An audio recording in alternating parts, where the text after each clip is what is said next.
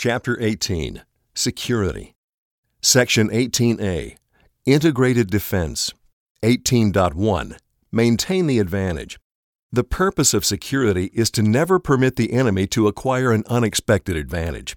The lethal consequences of enemy attack make the security of friendly forces a paramount concern.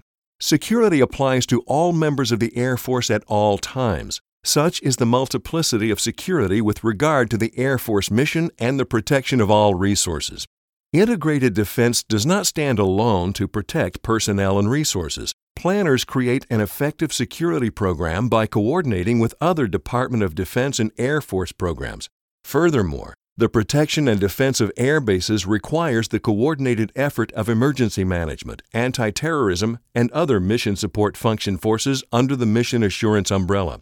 This coordinated planning provides a seamless progression of mission assurance programs and completes the installation's defense in-depth picture. eighteen point two Integrated Defense Program. The Air Force Integrated Defense Program is the integration of multidisciplinary active and passive, offensive and defensive capabilities employed to mitigate potential risks and defeat adversary threats to Air Force operations. The goal of integrated defense is to neutralize security threats within the base boundary and the base security zone to ensure unhindered Air Force operations. Threat actors include, but are not limited to, terrorists, insiders, criminals, foreign intelligence, and security services. Potential hazards to an installation include, but are not limited to, chemical, biological, radiological, nuclear high-yield explosive attacks, natural and man-made disasters, major accidents, and accidental or deliberate release of hazardous materials, toxic industrial materials, or chemicals. Integrated defense is an all-airmen program. The teaming of integrated defense forces creates a united, seamless defense, stronger than the defensive efforts of individuals or individual units. This effort ensures all airmen are trained to defend themselves and to integrate into defense operations while in garrison or deployed. For additional information on integrated defense, refer to A F P D thirty-one dash one, Integrated Defense. Base Perimeter, the physical boundary of the installation. Base Boundary. J P three dash ten, Joint Security Operations in Theater, defines the base boundary as a line that delineates the surface area of a base for the purpose of facility. Base Boundary. J P three dash ten, Joint Security Operations in Theater, defines the base boundary as a line that delineates the surface area of a base for the purpose of facilitating coordination and deconfliction of operations between adjacent units, formations, or areas. The base boundary should be established with consideration for mission, enemy, terrain and weather, time, troops available, and civil considerations, M E T T T C, M E T T T C. Specifically balancing the need of the integrated defense forces to control key terrain with the ability to accomplish the mission. Boundaries may not necessarily coincide with the fenced perimeter, property lines, or legal boundaries. Base Security Zone. The Base Security Zone is an Air Force unique concept and term to be used intra-service only. The Air Force uses the planning term Base Security Zone to describe the area of concern around an airbase and to support the establishment and adjustment of the base boundary. The Base Security Zone is the area outside the base perimeter from which the base may be vulnerable from standoff threats, mortars, rockets, and man-portable air defense systems. The installation commander should identify and arrange to have the Base Security Zone recognized as the base boundary. If the base boundary does not include all of the terrain of the base security zone, the installation commander is responsible for either mitigating, through coordination with local, state, federal agencies, or the host nation or area commander, or accepting the risks of enemy attack from the terrain outside the base boundary. Figure eighteen point one is provided to show an example of a base perimeter, base boundary, and base security zone configuration. eighteen point three Integrated Defense Effects. Commanders execute integrated defense with the objective of achieving nine desired effects based on the risk management process. Those effects are briefly described here. Anticipate. Anticipate threat intentions and actions, intelligence preparation of the operational environment or crime trend analysis. Deter. Deter threat activity through active community policing, boundary and internal circulation control, controlled area marking, and prudent physical security measures. Detect. Detect threats through the use of lighting, intrusion detection systems, early warning systems, and closed-circuit television, et cetera. Assess. Assess to identify friend or foe using cameras, posted sentries, response forces, and intrusion detection systems, et cetera. Warn. Warn friendly forces of adversary activity through systems such as mass notification, radio, public address, commander's access channels, voice, hand and arm signals, and cellular telephones, and instant messenger short message system texting. Defeat. Defeat threats through appropriate progressive force application, coordinated security force response, and integration of forces. Delay. Delay adversaries using a layered application of barriers, obstacles, technology, physical security measures, and forces. Another way to say this is to apply defense in-depth procedures. Defend. Defend assets through threat and effects-based planning that integrates all friendly forces into a single comprehensive plan by ensuring friendly forces are trained and qualified on arming and use of force. Also, ensure the fighting positions are established where prudent based on risk analyses. Recover. Recover from adversarial events by applying effective command and control and developing and exercising Comprehensive Emergency Management Plan ten dash two.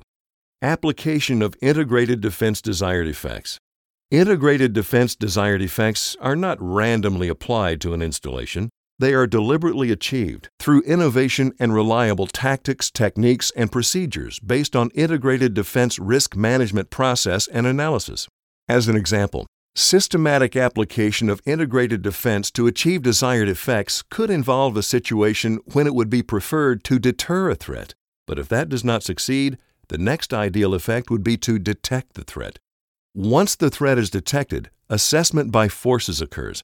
Friendly forces are then warned of the threat, and attempts are made to defeat or eliminate the threat. If the threat cannot be defeated, it must be delayed. If delay is not possible, defensive measures must be taken to mitigate the effects of the threat.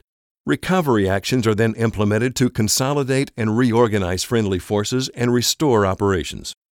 eighteen point four Base Defense Operations Center. The Base Defense Operations Center is the command and control center for integrated defense operations during routine and emergency operations. The Defense Force Commander will establish a Base Defense Operations Center to coordinate and direct, via the operational chain of command, the tactical control of integrated defense forces and supporting capabilities. Central Security Control, the Law Enforcement Desk, and other security forces control centers will operate under control of the Base Defense Operations Center at all locations, to include operations at home station and deployed. eighteen point five Integrated Defense Risk Management Process. The Integrated Defense Risk Management Process provides installation commanders, integrated defense working groups, defense force commanders, and defense planners the ability to produce effects-based integrated defense plans by using a standardized model to identify risks and develop risk management strategies. These strategies leverage finite resources against adaptive threats to protect Air Force resources and personnel. The Integrated Defense Risk Management Process identifies at-risk assets and aids the Integrated Defense Working Groups in generating the criticality assessment and the risk assessment products. A risk reduction decision based on a clear understanding of what is important, the estimated threat, and how the asset might be damaged or destroyed is then developed through a logical process involving asset criticality, threat, and vulnerability assessments. eighteen point six Security Protection Levels. Protection Level one. Protection Level one, P L one, is assigned to those resources for which the loss, theft, destruction, damage, misuse, or compromise would result in unacceptable mission degradation to the strategic capability of the United States or catastrophic consequences for the nation. P L one security must result in the greatest possible deterrence against hostile acts.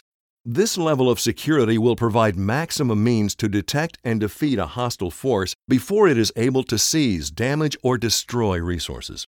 P L one examples include nuclear weapons in storage mated to a delivery system or in transit, designated command, control, and communications facilities, and aircraft designated to transport the U S President. Protection Level two. Protection Level two, P L two, is assigned to resources for which the loss, theft, destruction, damage, misuse, or compromise would result in significant mission degradation to the warfighting capability of the United States. P L two security must result in significant deterrence against hostile acts. This level of security will ensure a significant probability of detecting and defeating a hostile force before it is able to seize, damage, or destroy resources. P L two examples include non-nuclear alert forces, designated space and launch systems, expensive, few in number, or one-of-a-kind systems or facilities, and intelligence gathering systems. Protection Level three. Protection Level three, P L three, is assigned to resources for which the loss, theft, destruction, damage, misuse, or compromise would result in mission degradation to the United States warfighting capability. P L three security must result in a reasonable degree of deterrence against hostile acts. This level of security ensures the capability to impede a hostile force and limit damage to resources. P L three examples include non-alert resources that can be generated to alert status, selected command, control, and communications facilities, systems, and equipment, and non-launch critical or non-unique space launch systems. Protection Level four. Protection Level four, P L four, is assigned to operational or mission support resources that directly or indirectly support power projection assets and the warfighting mission for which the loss, theft, destruction, misuse, or compromise would adversely affect mission capability. P L four resources are secured by containing them in controlled areas with owners or users being responsible for security. Security forces provide response to threats. This level of security must reduce the opportunity for theft of or damage to resources. P L four examples include facilities storing Category one, two, or three sensitive conventional arms, ammunition, and explosives, fuels and liquid oxygen storage areas, and Air Force accounting and finance vault areas.